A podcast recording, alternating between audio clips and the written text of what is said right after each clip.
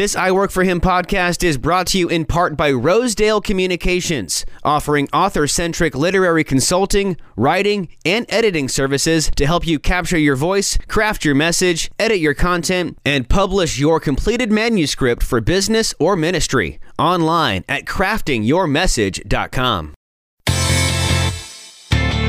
Hey there, it's producer Michael Miracle here. Thanks for listening to the I Work for Him podcast. We are your on air resource as a workplace believer. And check out our website for tons more I Work for Him resources. We've got blogs and podcasts and reading material and all sorts of fun stuff there, plus a link to listen to the live show several times a day. Yep, head to the website that's iworkforhim.com, I work the number for him.com, and the listen tab's up there on the top left. Click that, then click the live link, and you can listen to us live every weekday. That's iworkforhim.com, I work the number for him.com. And now let's go ahead and kick off what we all came here for, hearing more about connecting what we learn on Sunday with what we do in our 9 to 5. This is the I Work for Him podcast. Hey, welcome to I Work for Him this afternoon as we broadcast from Wichita, Kansas. Martha, we're in the woods in Kansas. We are. Nobody can find us. Yeah, I don't, yeah.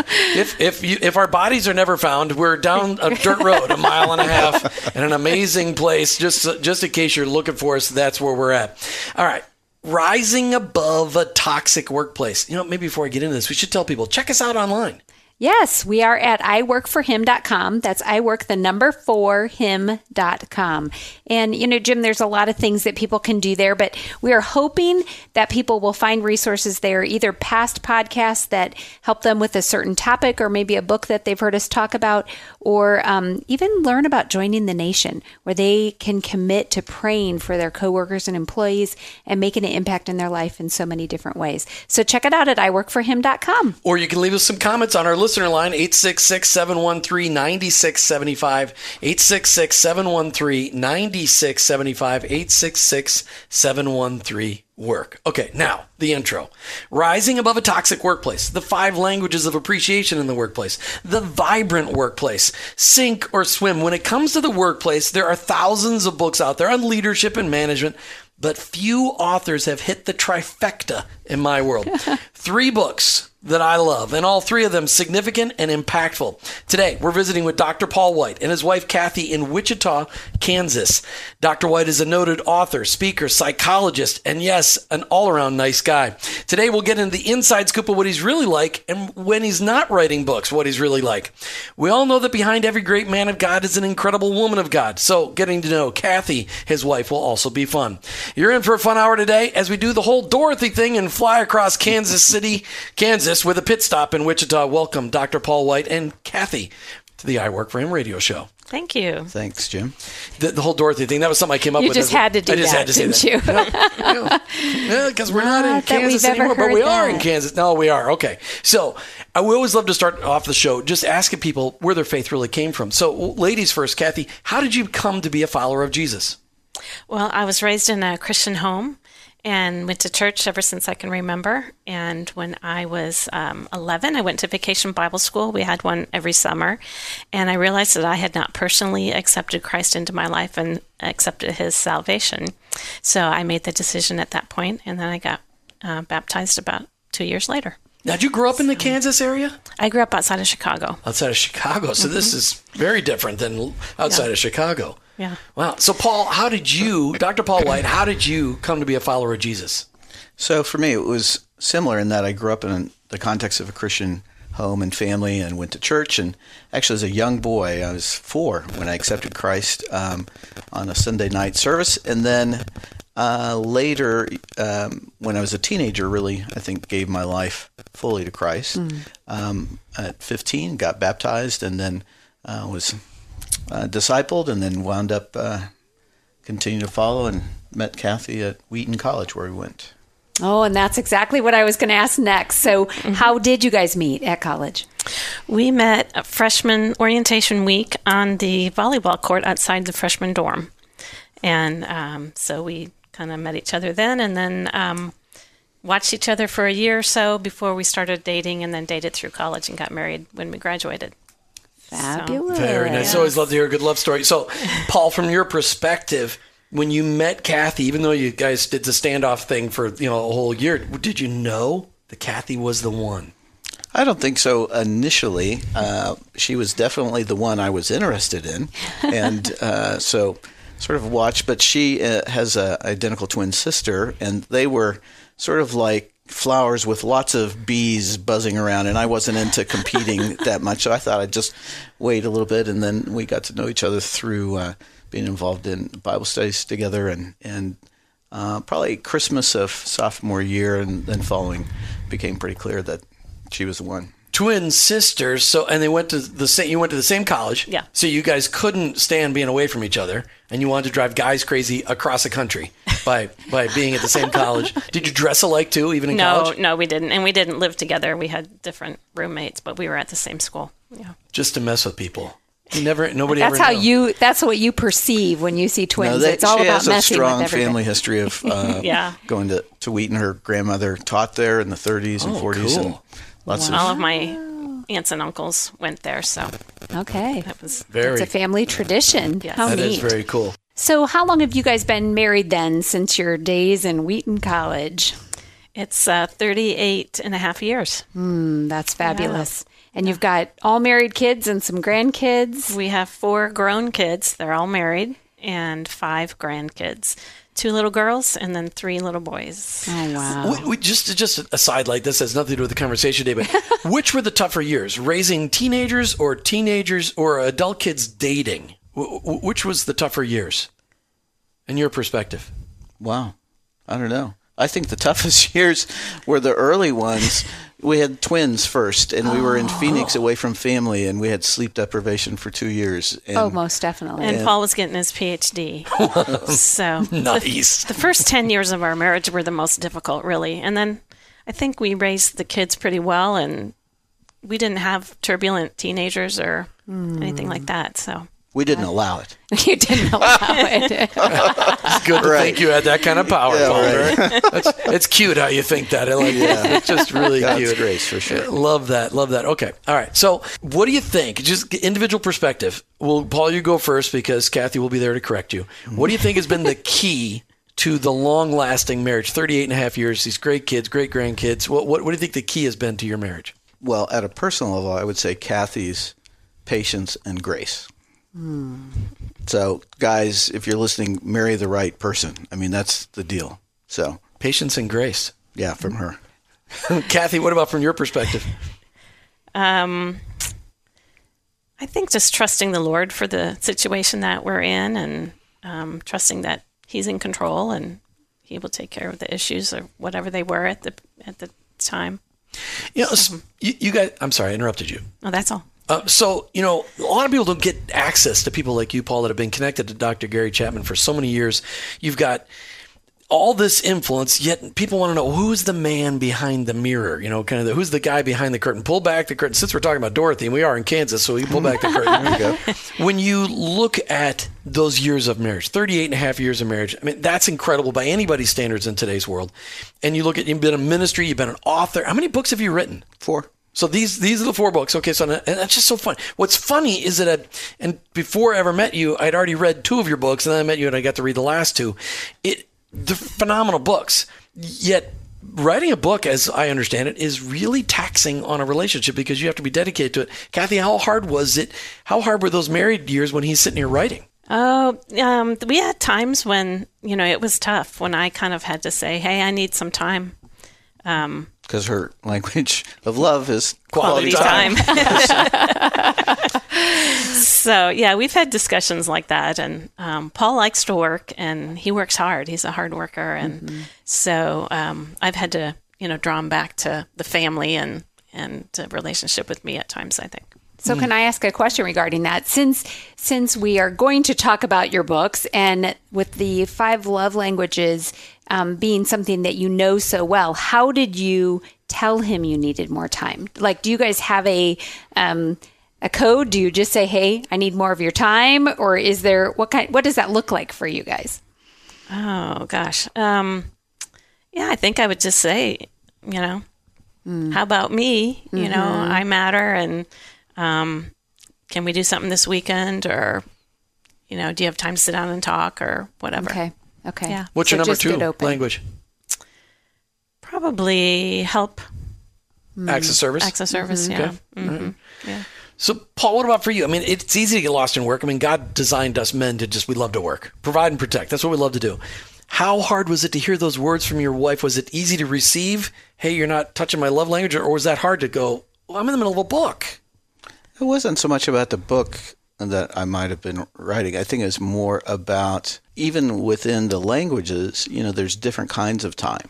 Mm-hmm. And so I'm like stone deaf in figuring out which kind of time. And so I think the challenge was more helping Kathy and getting her to be able to articulate what kind of time, whether because you know when you talk to people, sometimes they just want you to listen. They just you know want to tell you about the day. Sometimes it's about um, venting. Sometimes it's about problem solving, and I would need some front end cues about that so that I would use the right kind of time and not get frustrated. Sure. We're talking about really, how, there's just so many things, but Paul White has written so many books on the workplace that are so powerful, that are moving, that are transformational. I wanted you to hear a review on them. We've, we've had shows about each one of his books, except for one, in the past couple of years. But as we're on location, we get to hear from his wife as well. And, and right before the break, they were talking about how they've had to come together when Paul has been really busy working. You do a lot of traveling too, Paul, don't you? Yes. So that was what I thought was interesting. So let me just ask that question. So you've been traveling all over, the, really all over the world, right? Yes, true. So you've seen, and is that just talking about the five languages of appreciation, or is that talking about toxic workplaces? Is that talking about vibrant workplaces? What are you talking about when you go across the world? Now it's largely about the five languages of appreciation, although a lot of my travel was related to my work with family owned businesses and dealing with uh, the family issues of passing wealth and businesses across generations um, because that's really the hard part. I mean, the, the, the business part, the legal part is sort of cut and dried, but getting people together, the, the couple and or communicating with their kids is, is really been uh, difficult for a lot of families. And so I sort of help in that area as well. Talk to me about the common themes you see in business environments around the, the world. Things that you see organizations and businesses struggling with, and it's common regardless of culture. Mm-hmm. What, what, what are some of the things you've seen? Well, the number one and number two, and maybe number three, is busyness. And it's just hitting me and leaders upside the head. And when we talk about trying to help them uh, learn to communicate authentic appreciation to their team members, the number one and literally number two reason is we're too busy. We don't know how to do this. And and figuring out where that busyness has come from, something that that's sort of what I do. I think about things and gather data and sort of distill it down to the the main point. And busyness is going to kill us in a lot of different ways, if not stress physically, but also culturally, organizationally, leadership wise. And we've got to get a handle on it. So it's the number one, two, and three busy, busy, busy. Yep. Because we don't get it. So, so what is um, when you see that in an organization? Um, how are you? Do you think it's from people spending time on things they really don't need to spend time on, or is it? I mean, is there anything common there, Yeah, or is th- it they're trying to get as much there's know, different out of there's the different themes that tie into it, right? I mean, any kind of complex problem usually has Mm-hmm. multiple pieces. It's if it was simple, you know, Yeah. somebody would get it and, and, and figure it out. One is, and this is sort of a, a, a side one, but it, it really makes a big difference. Is that people create artificial deadlines that increase busyness. So stress is essentially when we have more demands than we have resources, meaning time, money, and energy largely. Well, one way you can create stress is shorten the time frame in which something has to be done. And a lot of leaders or even colleagues when they ask somebody else to do something, they'll shorten the time frame to protect themselves mm-hmm. or because they don't trust that the other person will get it done or that it just would be easier for them, not realizing that they are stressing the bejeebers out of their colleague by saying, you know, I need it Wednesday when they don't really need it till the following Monday. Mm-hmm. And so this this artificiality of creating shorter and shorter time frames uh, really jacks up the, the hmm. amount of stress and busyness. So that's one small theme, but it, but it's it's a it's a big one And as it's, well. a, it's Right. common throughout the cultures. yes. So, Kathy, being married to a psychologist, how hard was that when you're trying to have an argument about raising the kids or what's going on here at home? I mean, did, did he pull out the psychology psychobabble on you, or were you guys able to you know work through that?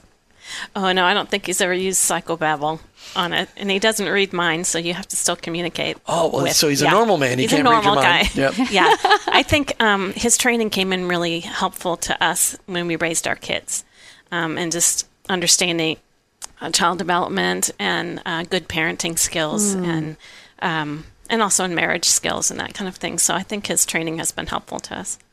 You know, that's really good to hear because I think a lot of people, you know, kind of panic like, oh no, I can't have a, a friend, you know, with that kind of a degree or they're going to analyze Yeah, me all that's day right, long and, that's right. and tell me all the things I should do wrong. But um, to see that it can come in handy in, in the areas of your life because, you know, we often talk about parenting, Oh, yeah. wishing we'd understood more Yeah. and wishing that we had paid attention better in Psych 101 that everybody had to take or, or whatever because it sure would have helped. Well, in management, I wish I'd had a psychology degree instead Sure. of you know a business degree. You, you've been way, you've been light years ahead. Right. Yeah. Yeah, so we were talking about all the these four books Well, that. why don't you um, list uh, yeah, we should. We haven't even done that yet. Um, okay, so in order, is it this one? This one first. Okay, so the five languages of appreciation in the workplace, Right. and then rising above toxic, a toxic workplace, Uh-huh. and then sync or swim, and that's S Y N C. So like you're syncing your phone. You know that. For our young people, they know how to sync, right? And the vibrant workplace. So, as these were being written, Kathy, did you were you involved in any of the behind the scenes, or were you did you just keep life going in the home while he was delving into his papers? I mostly ran the home, but um, I tend to do his first initial edits. So everything he writes, then he would pass by me, and I would say, "This is a really important point to emphasize. Uh, I really like this thought, or this needs some work, or whatever." So Great. That was kind of my input, um, but all the ideas are his. So you can you can firmly say that you have read all of the books because Yes. you have been a part of editing them at, Yes. at one point or another, Uh-huh. Yeah. which is wonderful. At least it, you probably experience a little bit of grace on that first first flush through. I don't know. That's wonderful. All right, so let's let's just dig. Where, where did you? How did you get this relationship with Dr. Gary Chapman? Where, Paul? Where did that come from? So um, it came from the fact that Kathy and I were working through reading and working through the five love languages ourselves and finding them really helpful. And so I was consulting with uh, different families and businesses and had the experience of working with one father and son in North Carolina. Talked to the dad and said, you know, how's this transition going? He said, it's going great. My son's stepping up. I think it's going to be fine. I go across the hall and ask the son the same question, and he says, "This is a disaster. It's never going to work. no. I can't ever please my dad." And so I just saw the, the possibility of, you know, maybe applying the five love languages in work. And so actually it took me a year to get through to Dr. Chapman. He had a, a very nice, gracious Southern Bulldog receptionist that was tough to get through. and uh, so finally uh, we met up and um, I pitched him the idea, and he had already had 20 or so more other people uh, pitch the idea of applying the five languages, love languages, to work. Um, but um, the fact that I was a psychologist, had sort of a relational background, I was working in and with businesses that was different. Both of us are uh, Wheaton College grads, and that helped some. And and um, I actually he was not interested in writing a book at that point in time, but he was. Uh, I pitched the idea about uh, creating this online assessment, which we developed the Motivating by Appreciation Inventory. And so I started working on that and then created the training materials and started using it with different non for profits and uh, friends, small businesses, and so forth. And then he told me to go ahead and start writing the book. So I did that, and that took a year or so, about nine months, I think. And then he reviewed it. So it was it was a process. He's a great man. He's he's generous. He's gracious. I think he's sort of the consummate gentleman in, a, in the true sense of the word. Yes. Neat. And uh, it's just uh, been a, a real blessing to, to be able to work with him. Well, and, and the material that you come out with is phenomenal. I mean, I, we talk about this all the time, and we want more people to know about it. So we're going to go into detail after the bottom of the half hour. But why don't you tell people how they can get a hold of your assets that you've got here, and how they can get a hold of that online inventory? Sure. The the main sort of uh, website to go to that you can have access to virtually all of it is appreciation at work. And it's a word at, not the at sign, appreciationatwork.com, and you'll see segments there on the five languages of appreciation, on toxic workplaces, sync or swim, as well as vibrant. And we have both the books, and obviously audio versions, but also training kits uh, for people to be able to apply this in their workplace, and some a couple of different assessments, the the MBA inventory, and then uh, a toxic uh, quiz as well. So they can get all of these on that same website, all these books at the same website. Yes. Appreciationatwork.com, appreciationatwork.com. And, and honestly, I, I the favorite one, I mean, I love the five languages of appreciation in the market in the workplace. Love that. But rising above a toxic workplace really spoke to me. And I know it speaks to a lot of people out there because there's so many toxic workplaces, no matter what the organization is. Right. So that was one that, that was like, if I were to say you're my favorite, but yeah, that's, you know, that's hard because they're, they're Well, so I think good. that one of the keys to that, Jim, is that um, there's, you know, they have different purposes. Yes, and do. it's really like, okay, if I want to avoid being the cause of a toxic workplace, Right. what can I do to improve the workplace? And then, you know, go to the five lo- the five languages of appreciation in the workplace. And I hope after the um, break, we're going to talk about what those resources really are and how, who can really use them because it doesn't have to be the top of the organization in Right. order to really get this to be a part of your culture. So a middle manager can bring these in and start making an impact. Absolutely. I mean, supervisors, you know, um, division leaders, managers. We've even had, I mean, receptionists start, and then it goes from there, and, that, and that's been really fun. Paul White has written the books Sync or Swim, The Five Languages of Appreciation in the Workplace, The Vibrant Workplace, Rising Above a Toxic Workplace. We've done shows on three out of four of those books. Sorry, Paul, should have done all four. well, now it's all four. We'll, we'll, just yeah, do we're, it that we're, way. we're picking it up today.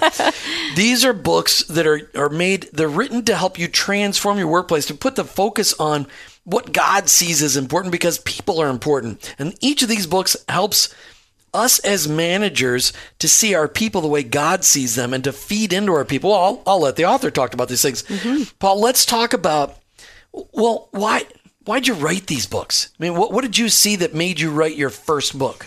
Well, so the first one was the five languages of appreciation in the workplace. Okay. And so obviously the five love languages have been incredibly impactful to millions of couples um, over the years and saw that, you know, I think the principles could work uh, and we, you know, have to change them up a little bit. And so we, Dr. Chapman and I felt like appreciation was the sort of the core concept there. And so I'm all about making things practical and helping people, you know, live better and um, not just theory and so forth. So, you know, started using the the five languages in workplaces and developing training materials in this assessment tool, and it just seemed to be a need, you know, uh, that people want to be valued and appreciated. I, I think it's sort of the workplace equivalent of being loved. We want to feel like we're significant.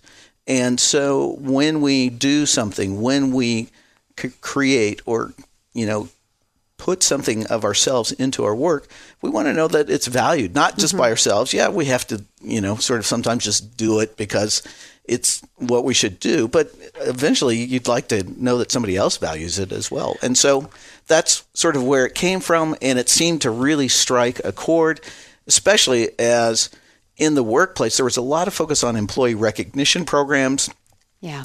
And they just really haven't worked to be honest. I mean they work okay when you're focusing on performance and you know sort of supporting and encouraging performance but we're more than just work units. We're more than just you know a number Yeah, we're not a machine. yeah we're not just a production unit. And so um, but a lot of businesses lost sight of that and managers and you know we're looking at the financials and what this you know department or unit's doing.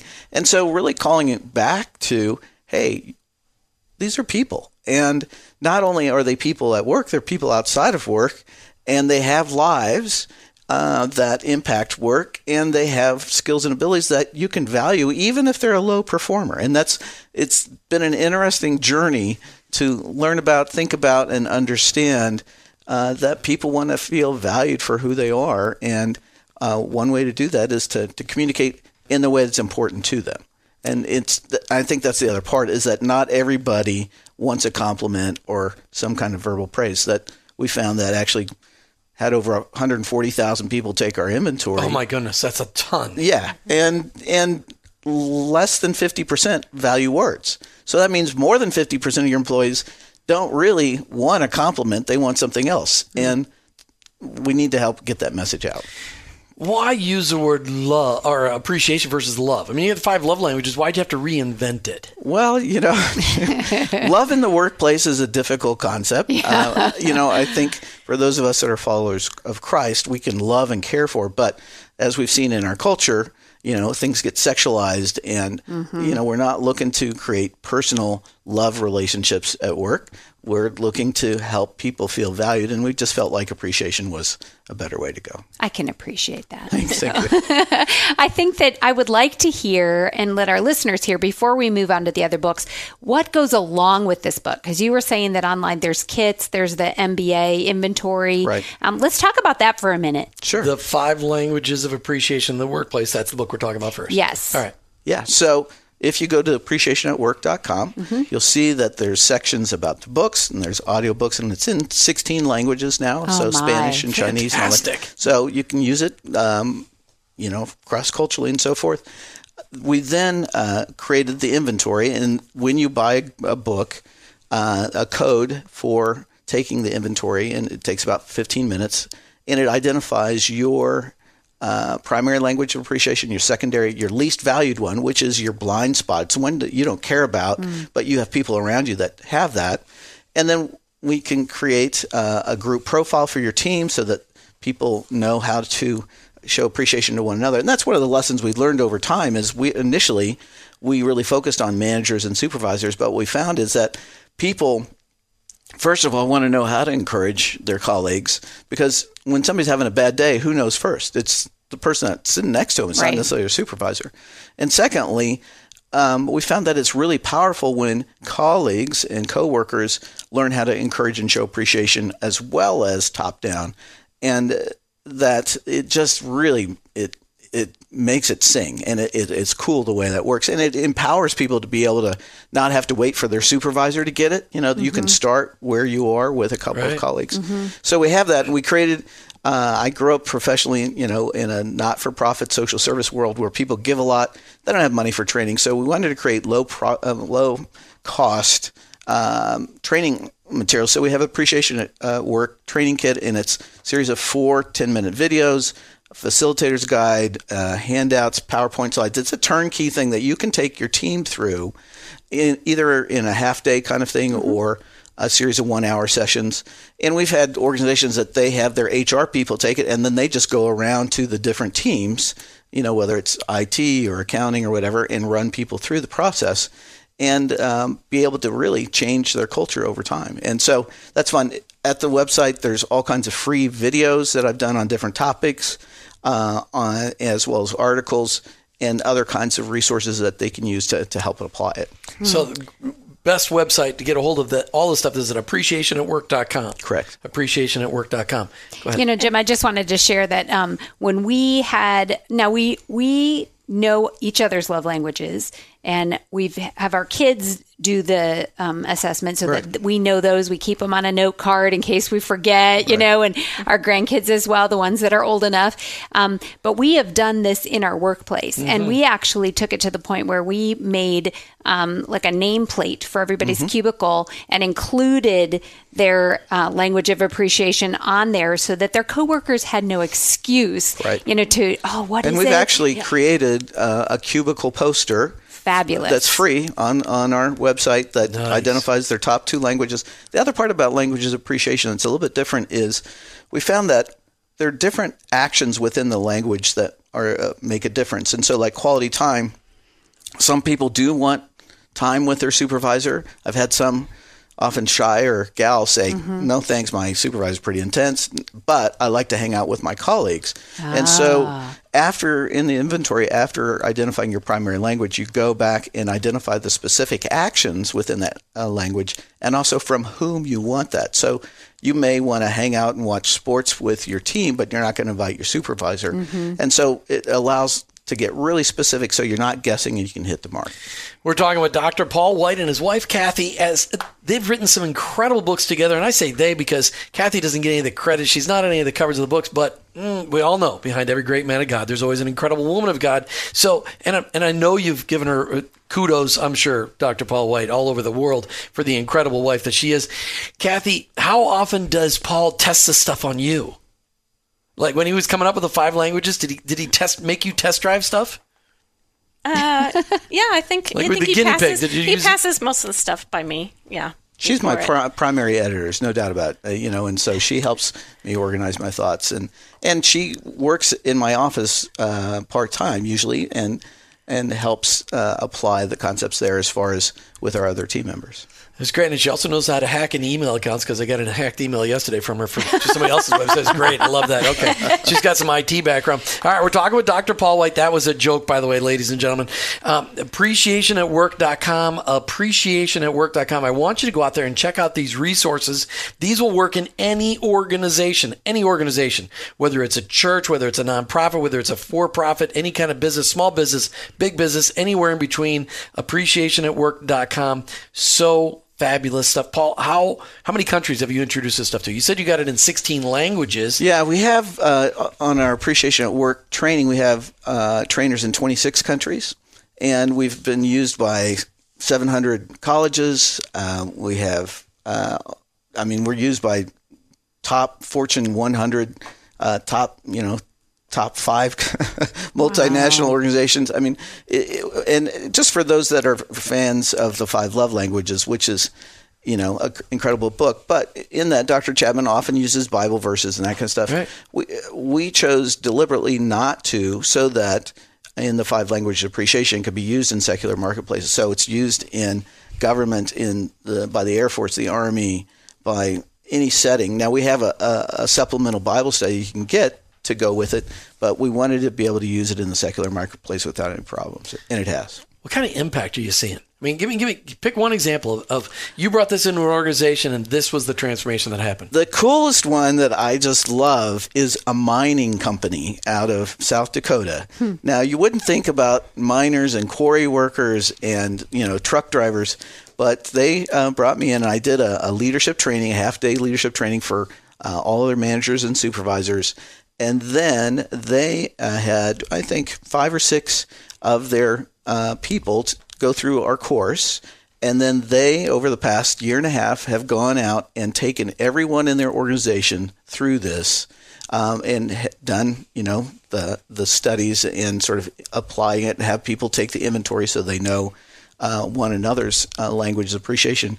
And I had a call with them, uh, the COO, uh, who uh, told me, he said, you know, when uh, this was first brought to me, I just was not a fan. I was not excited. He said, I am your number one fan. Now, he said, because now when we even have exit interviews that people leave for whatever reason, most often the one thing that they say that really they loved about the company was going through the appreciation work training and finding out both how they were encouraged and how others were. And he said it's transformed our culture. And in fact i mean they what i love is when a company takes it on and sort of you know chews on it and figures out and and creates something unique. Well they have little we have icons little symbols for each of the language well they had stickers made for their hard hats For their hard hats, uh, to- Oh, to put on. fabulous. And so just it, it, it's it's fun to hear that kind of thing. And and that they I mean yes we did it yes we provided but they took ownership of it and drove it and the leadership the management provided the resources to to help make the training happen so uh, it's it's been fun Martha and I are on location in Wichita, Kansas, having a conversation around the table with Dr. Paul White and his wife, Kathy. Dr. Paul White has written so many great resources that you need for your organization. Check them out online, at appreciationatwork.com, appreciationatwork.com. You know, I'd be interested. uh, Just Jim always tells people he, they need things. Yes. As a psychologist, is that what we should be telling people, Jim or should you? we make them want them? And what would you say? well I think Jim and I need to have a few follow-up sessions after this and, and talk through things but but you know Oh, sorry, your mic just got cut off. Okay. you know, uh, need is you know, as a psychologist, I take things very, very literally sometimes. they'll survive without it, but it'll make life a lot better. And Yeah. and that's I think that's the But key. that's the difference between surviving and thriving. Absolutely. Our listeners, people listening to I Work for Him, they want to thrive. Amen. They want to experience God's fullness in their workplace. Right. These books will help get them there. And we want Yes. them to rise above being a toxic All workplace. right. Right. Because that, that's well. Let's just transition. So let's just one more. You want him to point out the the thing about something about the kits again. Oh, one you more were time. just saying um, off the air that they can buy more codes without buying a book for every code. Right. In Yes, fact, right. and we can give big group reports so that there are a lot of people that don't want to read a book, and we don't want it to become a, a mm-hmm. barrier, a negative kind of mm-hmm. expectation. So you can buy codes just for your team and have them take the inventory and get the results that way. Well, it sounds like you have a lot of great resources there. So I hope that our listeners will just go out to appreciationatwork.com, check it out for themselves. If this has piqued their interest at all, Sure. there's certainly something there for them to either use in their own personal life or implement in their workplace.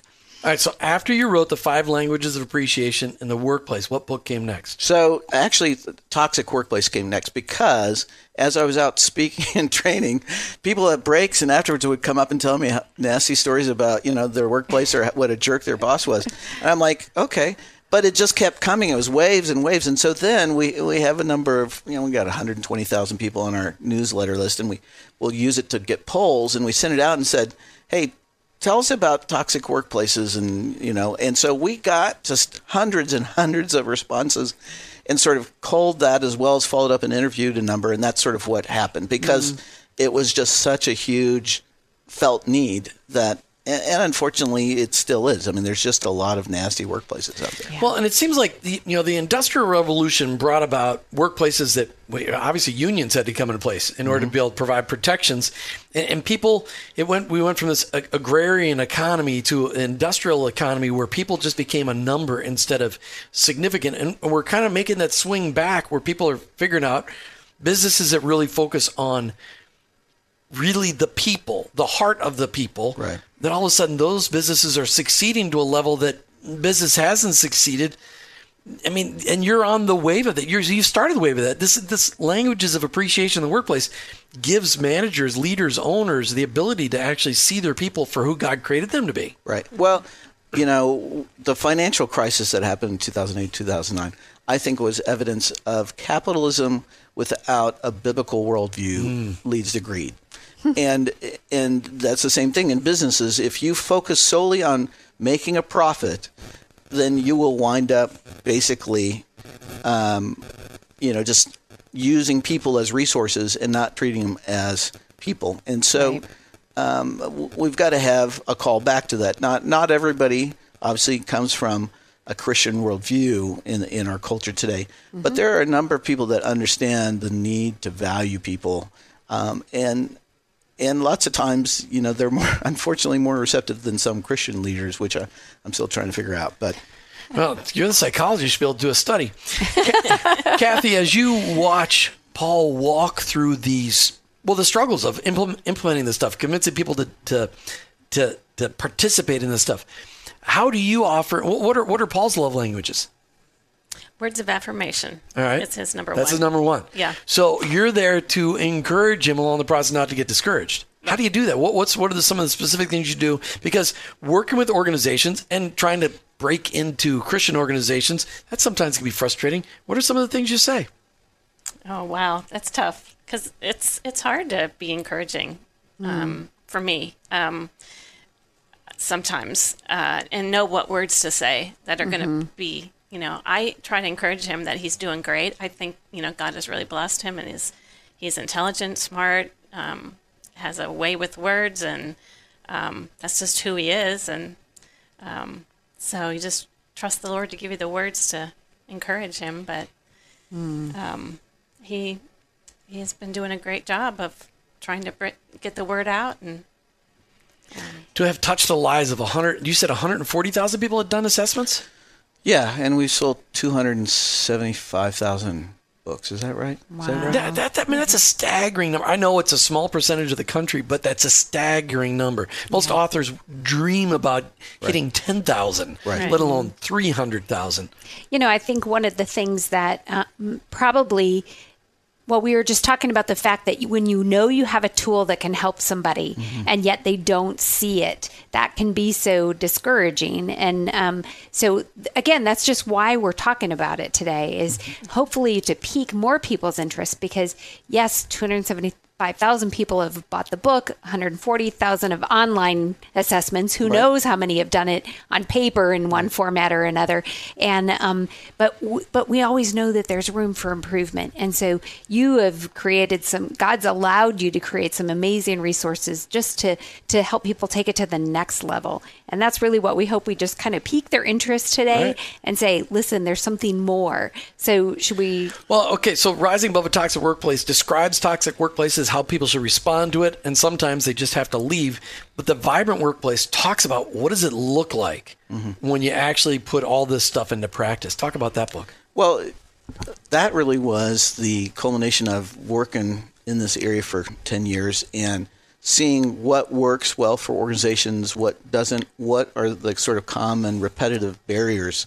And so I identified sort of 10 common obstacles, and that's the, that's the, the subtitle of the book of it's overcoming uh, the obstacles to building a culture of appreciation. And I guess a point I want to make is that this is not for, I mean, it can be used by top level leaders, but really it's about just plain employees, supervisors, managers. It doesn't really matter where your position is. You can make a difference, and that, I think to me that's an important point. Like even in a toxic workplace, it's not only not you don't want to create it, but how do you survive one? Mm-hmm. And and you can survive it. Now, depending how bad it is and where you are, I mean, it can be tough, and sometimes you have to leave. But lots of times, it just takes a few people to work together and you can at least make a an area of health within your organization and i think most organizations overall aren't toxic but there's usually like little spots or departments. there's toxic people. yeah. Right. And then in little areas around them and so the vibrant workplace talks about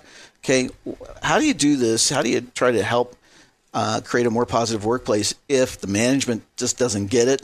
You know is there anything you can do? And yes there is. what about when supervisors sort of push back and say you know why should i have to tell my people thanks for doing their work? You know or what how am i supposed to show appreciation when i don't feel valued? Um, the issue of busyness, the issue of a negative, just overall negative workplace, uh, inauthenticity as far as you know, uh, employee recognition programs just feel really not genuine. How do you get past that? How do you get past the issue of people who are difficult to appreciate? You know, not everybody is as nice as we are. You know, it's always somebody else too, right? So you know, and and cross cultural issues, difficult settings. I mean, what if you work in a setting where you're actually supervising people on a different shift? How do you deal with that? You know, and or different cultures. And so for me, the issue, and I got to say, you know, one more is performance. Do you are, should you show appreciation to somebody who's not really working up to their potential or what you need? I would say often yes, hmm. because that's how you can build a bridge to influence them. Now, it's not like you look past the poor performance, but you separate who they are as a person. So, for example, let's say somebody's training for a half marathon. You can say, you know, Joe, that, that's so impressive that you have the discipline to do that. I could never do that. And that's really cool. It doesn't have to be about work, or it could be about a single mom. And, and you say, you know, Janice, I just think it's so cool that how committed you are to your kids and how you love them and are there for them. And they're going to latch onto that Right. and feel really encouraged by that, even though it's not about work. Now, it's, you still have to deal with the performance issues, but being able to get past that and, and be able to have the tools. And what we've done is created, again, another training kit that has a video for each one, the real short videos, three to five minutes, that uh, then you can take your team through a discussion as well. Um, I'm excited about it. We've just gotten some great feedback because the, the toolkit is relatively new, and uh, people are saying, you know, it makes a big difference. Where can they get all that those toolkits? You know, the appreciationatwork.com. Appreciationatwork.com. Appreciationatwork.com. Just really quick, 10 seconds on sync or swim. It's a fable. Yeah, I, it's it's equivalent to uh, Who Moved My Cheese Okay. uh, that uses a story to, to teach a business principle. It's my favorite book. It's a lot of fun. It's a nice introduction uh, to the overall concepts of the language of appreciation. Love great. that. Dr. Paul White, Kathy White, thank you so much for being an I Work for Him today. Thank you. My It was pleasure. a lot of fun. Appreciationatwork.com. Appreciationatwork.com. We're leaving Wichita. You've been listening to I Work for Him with your host, Jim and Martha Brangenberg. We're Christ followers. Our workplace, it's our mission field, but ultimately, I work for him.